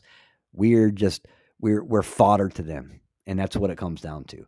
Um, then this one right here, this woman right here, this was sent to me by Jay Wu earlier, um, and this is so uh, well put together as well. I'm going to play part of this. This is a woman who's actually talking about why we're seeing such a rise of immigration coming into our country. Why are they allowing them to come over in droves? What's the end goal? I've made this video before, but I'm going to shorten it. But take a seat, not because it's long winded, because what I'm going to say is going to be quite a lot for people to understand. If the goal was a one world system, you would have to break down nationalities and cultures. You wouldn't be able to just slam all of the land masses together. And of course, if you think about the borders, why do we even have them if they're wide open? I'll answer that. They sell you this idea that inclusivity and individualism is a great thing, right? That they're giving you more options. But as we look across our landscape and you run this thing to the end, you'll find out this isn't a good thing. When there's no difference between man or woman or right or wrong, censored words being bad or good, letting people out of prisons because we can just make up new rules, you start to realize that this has a bad end result. Because you can't slam all of the land masses together, you would have to break down the system that once was culture, tradition, heritage, colors, creeds, religions, all of it. And you would say, well, that's not possible. But it absolutely is. And we're fast tracking there now. These open borders that you see right now letting people in would eventually be closed. And it would look something like having a bubble over the top of each nation where the governing power could look across the map and say, yeah, everything looks great. And inside of those bubbles, you would have to mingle things to the point where there was no difference with anybody. They sell you this idea that it's inclusivity and individualism and all these rights and freedoms that you have. But what happens is when you break down tradition, culture, all of these things like they've been doing, think about LGBTQ. How many more labels do we have? Think about every single thing that they've given to you as something good. They keep breaking it down because together you're strong. But if you break that down into its individual boxes, you become weaker. It's like taking a boulder and crushing it into sand. In simple words, divide and conquer. See, that was one thing. One of the beautiful things just about our world in general is culture. It is the little special things that you may have in your culture that we don't have in ours. You know what I'm saying? Um, let's go over to Africa the tribal culture is such a beautiful thing. The colors, the dancing, the outfits. There's just you know their their ceremonies, their, their traditions. These little things are, are a beautiful thing that give them um, their own unique um, addition, their own unique signature to this world. Um, you know the same thing with me being Scot. Um, I wear the kilt. I uh, I'm pasty white. I, uh, you know, I'm saying I, I, so, I love the old Celt traditions, not the pagan tradition, but the old Celt traditions. I love the land. I was proud, and I am proud to be a Scot. I'm also proud to be an American. I'm more proud to be an American now than I am even a Scot. Um, but the thing is, though, is that our own individual culture is absolutely something that we should embrace and celebrate. You know, it's what makes us individual, what makes us different. Does me loving my Scottish culture mean that I don't like other people's cultures? Absolutely not. Your culture is just as intriguing to me as my culture is. I understand my culture because I live it, I grow up in it. Um, yeah, exactly, truth. It's the same thing with Native American tribal differences. Everything has this unique, beautiful thing about it. So when I go to somebody from a different culture, am I the kind of guy that's like, I'm Scottish. I don't care what you have to say. No way. I'm like, dude, tell me everything about your culture. I'm going to sit back. I'm opening my ears. I'm going to listen to everything with the greatest enthusiasm because I want to hear everything. I want to know everything. Um, that's the beauty is we have these conversations. We can share those differences while embracing where we're from without hating someone else because their culture is different than ours. It's what creates individuality. But if you start making people question that, if you start removing the the defined limits of of who is what, if you start changing words or you start um making word you know like making things different than they were telling people what's good is bad what's bad is good you create this absolute sense of confusion over the entire country over the entire world how do you build a new world order the first thing you have to do is destroy the individual world order, the individual nations, the individual nationalities. You get it all mixed up. You have people questioning everything. You have people afraid to, to talk about their culture, to talk about their religious beliefs, to talk about this or that without being called a, a Christian nationalist, a racist, a bigot, or whatever crazy set of words they want to use. That's what you're doing. Is you're getting everybody to a point where they just automatically get confused about everything, and then eventually, what happens? Yeah, you create a vacuum of hate. Thank you, Truth Patriot. Um, what happens eventually? You have new generations that are born that are born into a time that lacks any national identity, and it's all gone. And that's how easy this is, and we're watching it happen right in front of our eyes. So she brought up a really good um, point right there, something that we hadn't discussed before is ultimately what is this doing? It's it's removing American identity as well as British identity, as well as Irish identity, as well as some of the African identities, depending. Like I said, they're moving everyone all over the place. and they're stripping people away from who they were. Um, once again, making us all as one or a new world order. Um, I'm going to play this one right here. I, I love this one right here too. This is uh, um, uh, what's his name? Kirk. You know, so many pastors, Charlie not Kirk. the ones at our event, some are at our event, are there to be convinced that say, Charlie, I just don't want to be called a Christian nationalist. And I'm just going to sit this election cycle out. I'm not going to speak about any issues. I'm just going to do the gospel. I'm just going to sit on the sidelines. You will be judged for such cowardice. You will be judged. There is no such biblical basis. You should resign from the ministry if you think you can sit idly by while the great nation that you are in, that funds 80% of all evangelical ministry across the planet, the number one funder of missionary work, the number one place of charity, that you get to sit idly by while this country collapses. You shouldn't be a pastor. Go sell insurance. It's fine. Nothing against insurance people. Just if you're a pastor, you better saddle up because it's game time. And I don't care if they call you a Christian nationalist. I don't care what they call you. You got to get in the arena. You speak truth, speak courageously. And if you don't have, if, if you're not cut out for it, that's fine. Just don't use the label pastor. Get out of the way. Amen, man. Uh, I see Ezra Snow said amen too. When I saw that earlier, I said amen in all caps. Like it was like, yeah. Um, he's so right. We don't God didn't hand us the gospel to sit on. He didn't say, I want you to sit on the gospel in every nation. No, he said go spread the gospel from nation to nation. Preachers should be spreading that gospel more than your average Christian is. Right now, who's doing the majority of the heavy lifting? Your average Christians, not the pastors. There's a lot of pastors are out there deceiving. I'm not saying there are not some phenomenal pastors out there right now, but I'm going to agree 100% with Charlie Cook with what he just Charlie Kirk with what he just said. And a little little known a little fact that you guys may not know, Kirk, his last name K R I K translates to Celtic or Scottish Gaelic means church. I think that's pretty awesome. I would love to have the last name church. Um, but anyways, it's no different than politicians.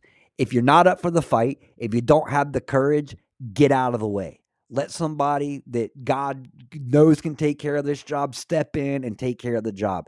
Even more importantly, our churches are even more important to have the right person in the job than our politicians. God puts his aces in their places, but sometimes you got to remove some of the uh, the bad cards, and we're seeing a lot of that. So just like Charlie Kirk said, if you're not stepping up, if you're not doing what you need to be doing, if you're just sitting on the gospel, get out of the way and let somebody else come in and take the spot that's going to do their job the right way. Um, and this is why I'm gonna play one more thing. Um, we're actually out of time, but I'm gonna play this one more quick little clip right here. Part of it. This is what we're up against right now. And listen to the things that come out of this woman's mouth is just like, I mean, I I can't say that there's not a lot of people that think just like her, which is why we have to step up and spread that gospel to help these people understand. If I'm wrong and God is actually a good God, I have nothing to worry about. All right, let's hear it. A good God would not condemn me to hell for refusing to bow to the idol. How do you know? As fallible human beings, we can be mistaken about our moral beliefs. See this all the time throughout history. Position is unjustifiably arrogant. You're essentially claiming the all knowing, eternally perfect God must have the exact same moral beliefs as you. God is the standard of morality, He has the full picture. You do not. Right off the bat, your position is unjustified. I would only need to worry if I'm right about God's character. And in that case, my stance stays the same. I refuse to bow to a monster. How many of your videos talk about evidence and arguments, yet you don't care about the truth? Even if everything was true about Christianity, you would still dogmatically claim your moral values are better than God. Suppose you are better than the very standard of good. Let no monsters give up their life for others, and only punish people who deserve it. There's only one thing that sounds worse to me than an eternity in hell, and that's an eternity spent in heaven with the God who would create hell. You think you know it all. Hell is for those who rebel and continue to rebel against God. Those in hell continue to reject God. So essentially, the doors of hell are locked from the inside. On top of that, rejecting God, who is of infinite value, is of infinite gravity. And thus, plausibly, the punishment is of infinite proportion. My question to you is what if you're right? Can you actually enjoy a paradise that involves the torture of people below your feet? When we meet God face to face, sin will no longer prevent us from seeing God as the greatest good. See, this is the, this is the problem that we have with people right now.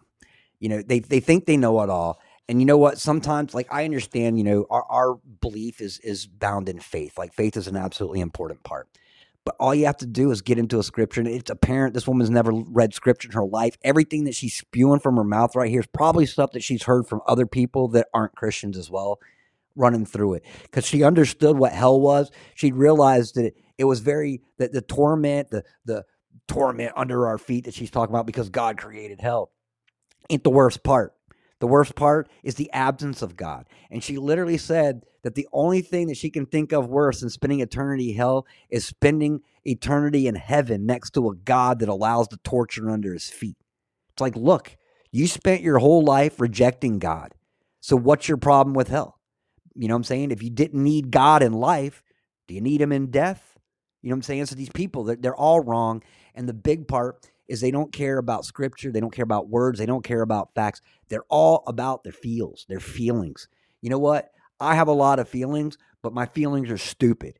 You know what I'm saying? My feelings can be illogical. You know, I, I keep my eyes and I keep it on the faith. But like I said, you know, this woman right here is a great example of many people here. They don't understand. And like I said, is she she thinks that she has a better understanding about morals. Well, here's my question to her. Where do you get your moral guidelines from?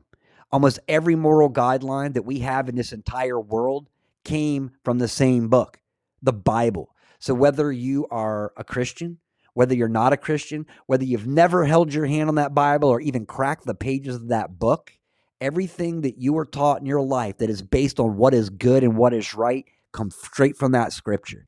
So you are bound to God whether you know it or not. And not one of us has any moral authority as to what's right and what's not right. We have no idea. You know who our worst problem is? We are our worst problem. My brain's going to get me in trouble unless I've got God running around in it. My heart's going to get me in trouble unless I've got got God sitting right there in my heart and my soul. We stay out of trouble because of Christ. And whether she wants to admit it or not, every moral thing that she understands as more or morality came from that book. So it's not, you know, and, and God knows better than anybody, you know, because you got to think there's probably someone out there that thinks that dropping a bomb on a culture they don't like was the moral thing to do. Does that make it moral? It absolutely doesn't make it moral. Like I said, we have to have somebody who defines that morality for us. It's our Heavenly Father. And uh, trust me, um, spending, tormenting as hell isn't the worst part. The worst part, you will never have anybody to, to, to pray to, nobody to get you out of there. You're stuck there forever. And the key's not locked on the outside. That's the kind of the point that she was trying to make is like God, God, God. The, the lock is not on the outside of hell. The lock's on the inside.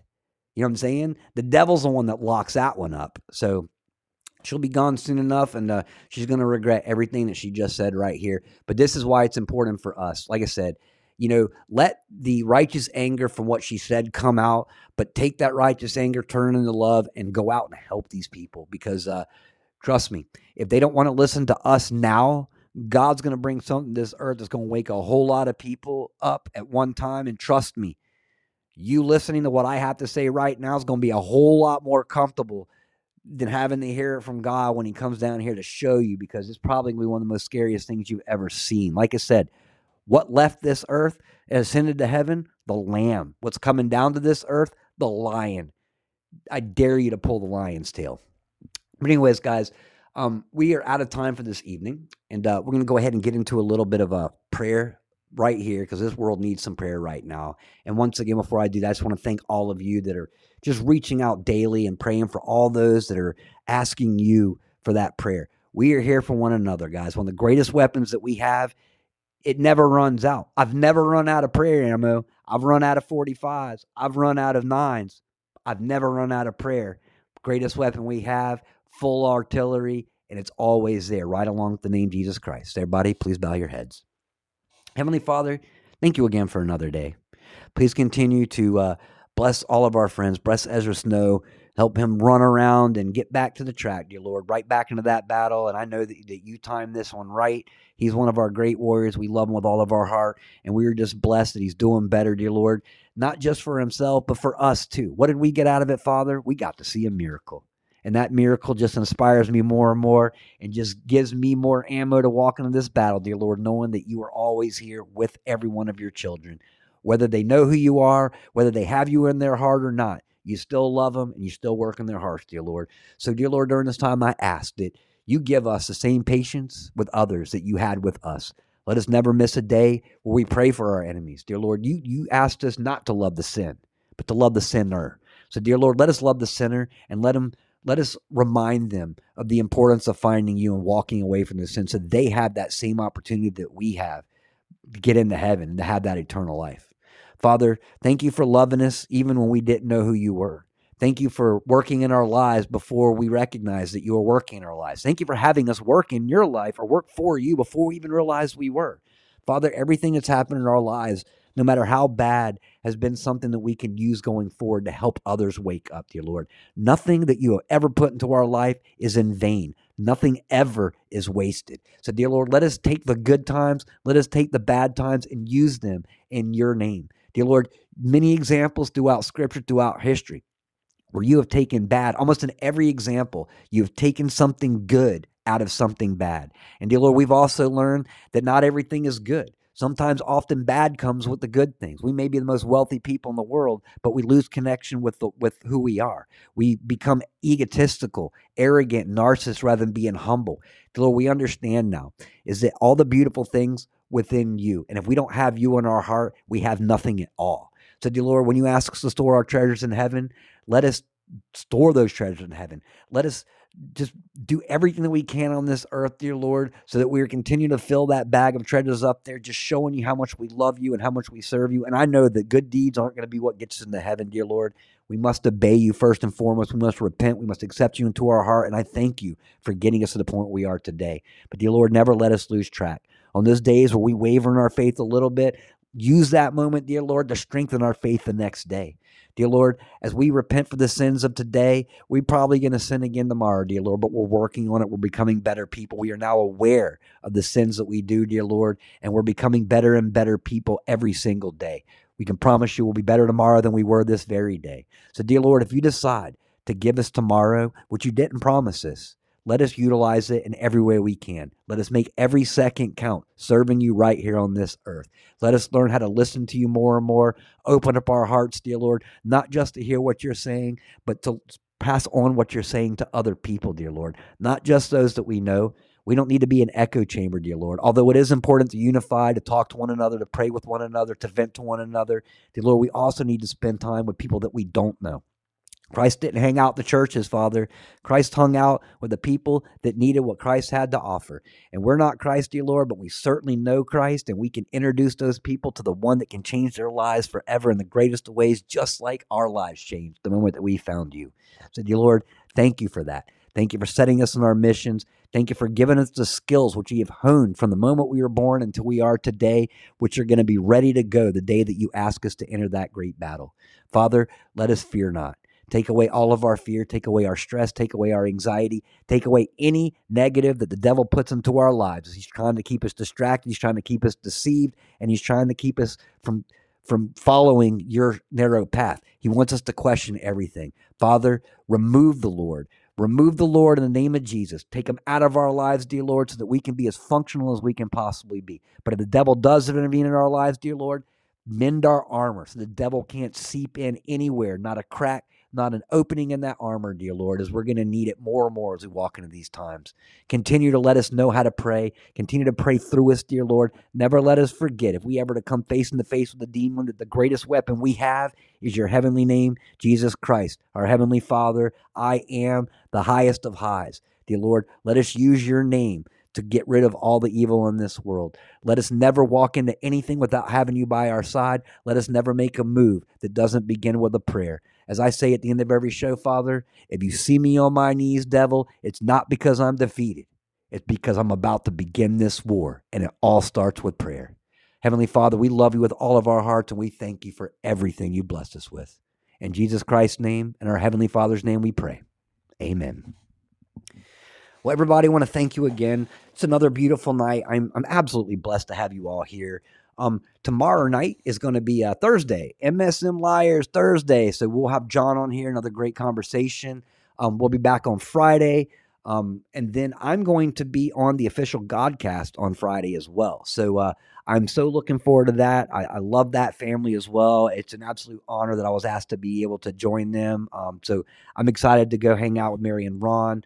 Um, hopefully Jeff feels up to coming on as well. But guys, you know it's going to be a great conversation. Like I say, when we all get together, the time just flies past because there's nothing that we would rather talk about than Jesus Christ. Always a great conversation.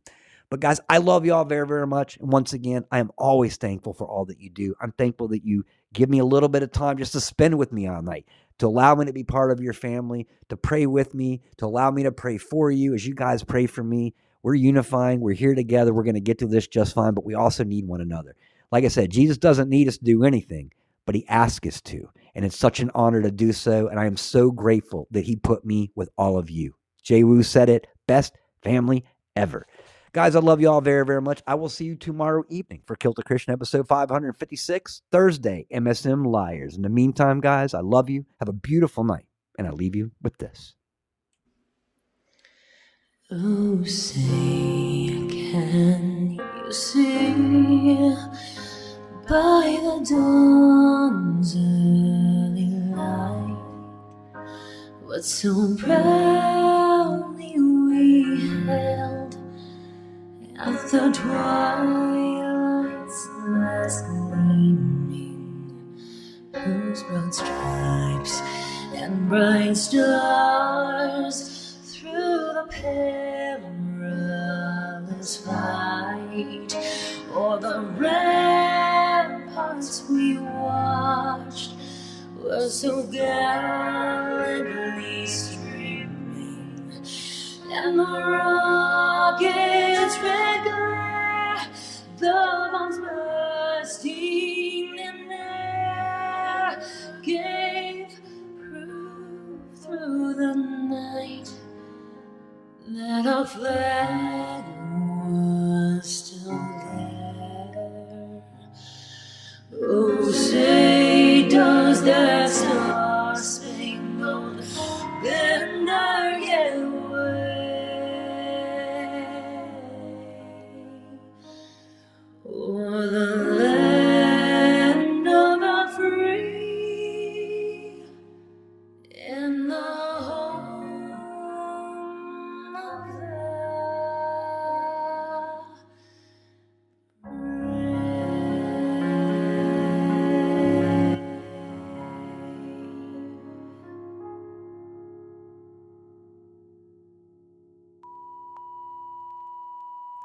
Everyone have an absolutely beautiful night. Spoiler alert God wins.